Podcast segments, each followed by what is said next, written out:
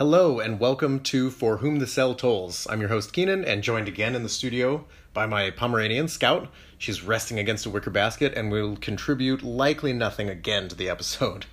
So you're stuck with me. In any case, this uh, today's episode is going to kind of go over a theme of kind of death, microbiology, and we're also going to cover life to begin because life, what is it? You know, biology, study of life, kind of our main theme that we're going to cover the whole time. So briefly, we kind of left on life being, you know, if it can in, you know, if it can independently function and survive, it's a living thing. So we decided, you know, single cell bacteria are living things. The question I'm going to pose now is that since we humans are made of trillions of cells, what happens when we separate some of our cells away from us? And we still exist, but the, the cells, the parts of us, say they can go on living. Are they are they us you know? So, take for example, you have your appendix removed, it gets really inflamed, and it's taken out of you. Surgeons play their music, they cut you open, they take it out, put it in a surgery tray. And those cells are still alive, very much so, and they will be for probably like 24, 48 hours maybe, depending on what they do to them. So, you got to kind of consider how much of yourself did you lose right there? Do you lose anything? Did those cells once they left you did they become not alive anymore? You know what did they become? Were they you anymore? That kind of gets into more of what the self is. Um, it's definitely something i would encourage you to think about because there are so many multicellular uh, you know beings out there and considering that life can survive as a single cell it kind of gets interesting when you take multicellulars away from themselves. So this actually happened at Johns Hopkins in the 1950s or 60s to a woman named Henrietta Lacks who came in to have her uh, tumor taken care of or treated. And back then, treatment wasn't, you know, wasn't what it is today. Thing is, the doctors, I think, did what they could, but at the end of the day, Henrietta passed away. Before she did, though, and mind you, this is a very unethical thing that these doctor scientists did, they took samples of her tumor to study. What they found out is that her tumor cells could keep dividing and dividing and dividing forever in the lab. They didn't need any special nutrients, they didn't need anything. Her cancer had actually activated an enzyme called telomerase that keeps the ends of DNA very good and safe. Usually, when cancer cells or any cell divides too many times, a little bit of the DNA ends on the chromosomes gets chopped off each time, each time. It's actually what happens when we age because eventually our cells and you know some of our even our stem cells that are still around, they've divided so many times that the ends of the DNA get chopped off. Now our sex cells can't do that because we have to pass those on. So telomerase is active in those. Cancers activate telomerase because cancers divide a whole lot and usually that means a lot of DNA is going to get chopped off, which is bad for the cancer cell. But if they activate telomerase, that's a survival advantage. So her tumor had that telomerase, and a few other things. Scientists didn't know the whole story, but all they knew is they could keep those cells alive. So after Henrietta passed, her cells were alive, her DNA was still there, her information, everything. So the real question is was is Henrietta Lacks still alive because HeLa cells are everywhere. And that's another important point is that nobody in modern medicine has contributed to more saved lives more breakthrough research than Henrietta Lacks did. Anytime you see a Nobel for anything cancer related or just anything human related since that time, you can probably thank HeLa cells. Nobody's been more responsible. And remember, this all came from this unethical decision to pull those cells. So you can definitely chew on that. You know, knowing that a single cell can constitute life, are we really you know, how do we, when do we say a certain life ends if it's still going, technically? So definitely a weird question. Um, I mean, I, I, I like posing the question. I, it's a lot harder to settle on an answer. I don't think there, uh, there is one objectively that's going to be, that's going to be good. And again, that adds to the fire of biology is a study of life. Again, though, we don't have this, these definitions and it's something you should always be thinking about, I think. So second thing on life before we get into our big, our death theme for the day is there's another good theory on life, and that has to do with why there's none of it in the universe besides us. And you kind of got to think that way until you see at least something, right? There's a theory of something called great filters. Great the great filter idea is that life gets filtered out by certain events that you know, pretty much consume whatever life tries to get through, like certain barriers that just can't be broken. Some people think that we are we haven't hit a great filter yet, which means we're in for some trouble. Other people think that we accomplished or at least uh, you know, earth life on earth accomplished itself through a great filter. And a lot of people point to remember mitochondria? Remember how they jumped into our cells all that time ago or not our cells, but a, a small mitochondria went inside a big eukaryotic cell, like a big multicellular cell, and then it started feeding it energy. Some people think that the endosymbiotic event, which that is, so those two cells would then, like, they formed a partnership. Some people think that that's a great filter in life because, or just in life in general, um, you know, across the universe, and that we pass that. And those people think that we're alone because that was such a rare, amazing event that it only happened once. And we, you know, by all evidence, it only did happen once. One predatory cell gobbled up the mitochondria energy cell, but it didn't eat it, and they formed this partnership. So, obviously, for another episode, but in any case, it's definitely a scary thing to think that. I think, I mean, I personally think we are definitely alone. Um, there's all kinds of ways to think about it, but my pessimistic way is that life is naturally competitive. Advanced life is cooperative, but you never lose that competitive instinct to survive. And eventually, I think life manages to develop technologies that are capable of ending itself, and then poof, somebody thinks that their survival will be improved by massively ending another. So if there ever were civilizations out there, maybe, my pessimistic guess is that they probably blew themselves up we've come pretty close. So I wouldn't say that I have no evidence behind it, but maybe there's some something out there watching us that is just keeping its distance because we're that stupid. Hopefully not, but in any case, let's talk about death. Probably the biggest death talked about on the planet is the death of the dinosaurs. These, you know, this fascinates people.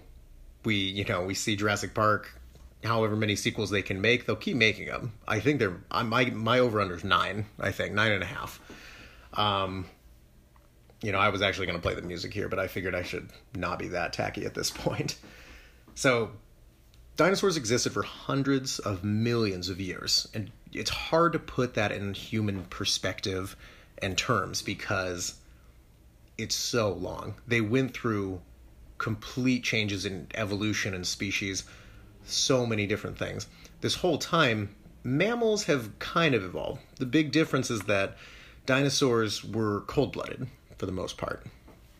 We'll get to that in a sec. Cold blood means that you have to stay out in the sun to get hot. That's why when lizards, for example, when they get sick and they have to make a fever, they go out in the sun a lot more. That's how they generate a fever, and that's how they get hot.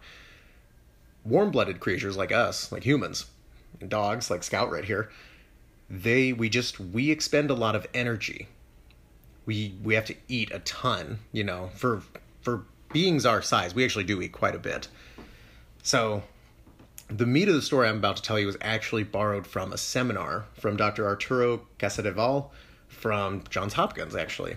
He's a microbiologist and he gave this amazing seminar when i went to grad school. And this story has always captivated me so i'm going to share this story and i'll i'll cite him in the comments. So the big story is that how did we, you know, how did we emerge? And the first question he asked is ask yourself, everybody in the room, why are we so hot?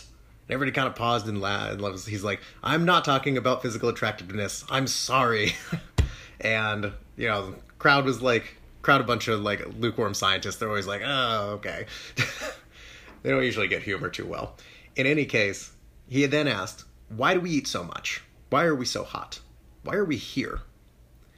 So he posed those questions first, and I'll pose the same ones to you. Why are mammals the way we are? There's got to be a reason. Because we had to survive, obviously. So he then next posed one more kind of setup question. In the medical field, we have virologists, we have bacteriologists, we have parasitologists. Have you ever heard of a mycologist?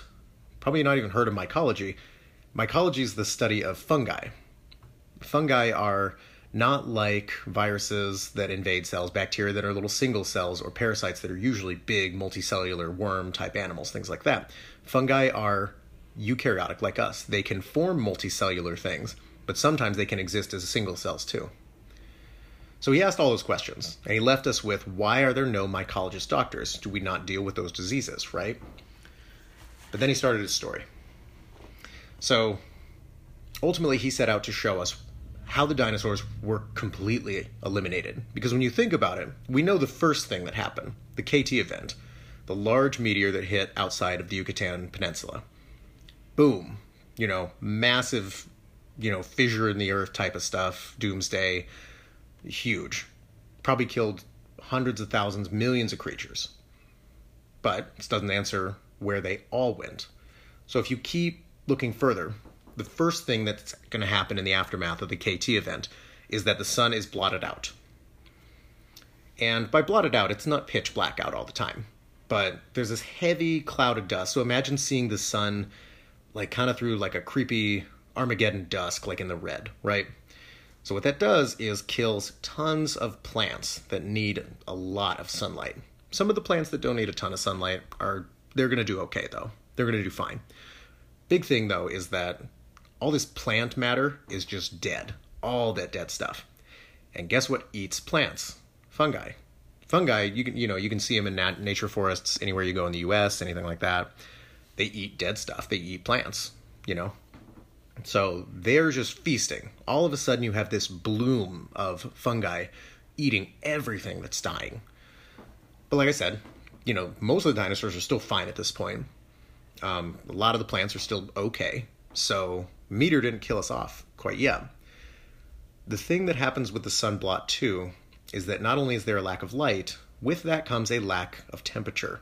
Remember the dinosaurs are very cold-blooded. Cold-blooded dinosaur temperatures, their body temperature started dropping. Usual body temperature you want to maintain is around 37 degrees, and that's what dinosaurs would, you know, they'd go out in sun, they'd maintain that 37 degree Celsius temperature. By the way, it's Celsius. So the problem that happened was, and this is where things get devastating, is that when the globe itself, when the whole planet cooled maybe two to three degrees Celsius, just with the snap of a Thanos finger, basically, all those animals, their internal temperature, all the cold blooded ones, it dropped the same as the Earth. So they're down to, let's say, 33 degrees inside. The big problem is is that the whole time, all the fungi in the world probably were like they were best at temperatures around 33, 34 degrees. Most animals were always at 37, but not anymore once the sun dropped and the temperature dropped. What happened, and this is all according to Dr. Casadevall's work, you know, really cool stuff. Fungi, once the temperature in those dinosaurs dropped, they just invaded the dinosaur bodies as though they were anywhere else. Imagine just anytime you breathed, you'd probably take in thousands of fungal spores because remember, these fungi are just feasting on all this dead plant matter right now. So, with the combination of a fungal, this bloom with all the plant matter, the cooled internal body temperatures, the fungi could then get inside these animals because they were too cold, basically. And it killed off everything all the terrestrial cold blooded animals. So that's where it gets terrifying for me, honestly, is the is the absoluteness of it. And it was always kind of when you're you're always bringing up like, oh, you know, some of them are survived as birds. They're warm-blooded versions of dinosaurs, though. They had evolved that for whatever reason back then, and then they had the advantage when the fungi came. So that's the that's the worst part is that it all just happened pretty quickly and it was there was no way around it. So the things that survived were warm-blooded. So finally, out of all of this, when everything's dead around them, the tiny mammals that for their entire existence have hidden underground from the dinosaurs, there was never an opportunity for mammals to come out of their burrows. That's that's essentially settled the settled idea is that for millions of years even that mammals had evolved, they could never get away because the dinosaurs were always there. And the thing is, is that mammals maintain a 37 degree temperature inside all the time. So they were never in danger of the fungi coming inside. It didn't matter how cold it was outside. It did for the dinosaurs, though. So that's why we ended up surviving. It was this kind of sinister partnership between, you know, between the luck of the KT event, fungi erupting, and we had that partnership, mammals and fungi, where the fungi couldn't hurt us. And so, well, by us, I mean our little, you know, rodent like ancestors or whatever. um, and so that was it. And that was how mammals emerged. And that's why there was that boom of mammal species, is because there were so many new niches to fill, niche, niche, I don't know. There were so many new environments to fill with with all the dinosaurs gone. There was just so many resources out there for them. So there was just this explosion of mammals. And that's how we came to be. And that's why we are like we are. So he ended this story with not as much a warning, just uh, a kind of kind of scary. Basically, what's happening now with how things are getting a lot hotter on the planet, right? We still are 37 degrees. We haven't changed that. That's our internal body temperature. The equator, as the globe warms, the equator is going to be the warmest. There's plenty of fungi in all the jungles, all the tropics, everything on the equator, right? So as the equator warms, it's getting closer to 37 degrees. And fungi evolve pretty quickly because there's, you know, trillions of them and they can change very quickly or at least have offspring that can. The thing is is that there's soon going to be a lot more species of fungi that exist at 37 degrees, just like our temperature, which means that if you breathe one in, it's going to get inside you and basically treat you like anything else and seed and make spores and make you sick. So, not a good deal. Probably didn't want to make things too hot. Uh, oops. Whether that's us or not, that's pretty settled, but that's uh, it's not my expertise. I'd advise reading some review papers on that if you want to. In any case, things are getting hotter. Fungi are being able to be hot. That means we're going to be, we could possibly be back on the menu, which is pretty unfortunate. And that's this all ties back to why we need mycologists more than ever because these tropical diseases are not going to be parasites and viruses anymore. It's going to be fungi. So, definitely crazy stuff. Good thing is we can raise our body temperature with a fever, roughly 2 degrees, so we're looking at 39, so don't think anybody's going to die or anything, so still pretty scary, so be careful. See your see your local mycologist and get uh, get checked out after you go to the jungle, I guess. So, I think that's to conclude it. That's I think this is I always love this story about, you know, where we are with the dinosaurs and how they how they didn't make it. Um, you know, it was just just this it shows how you know random events can be seized upon by certain species and then you know essentially dominate for the next 65 million years which was how long ago the kt event was and that's how long mammals have dominated since essentially so it's just a crazy world out there in any case i'm going to sign off now thanks again for listening and tune in next week i think we're probably going to talk about tumor evolution so thanks again for listening. And Scout, you want to say goodbye? No, sorry. No goodbye from Scout. Have a good night. Best of luck out there, and we'll see you next time. Bye.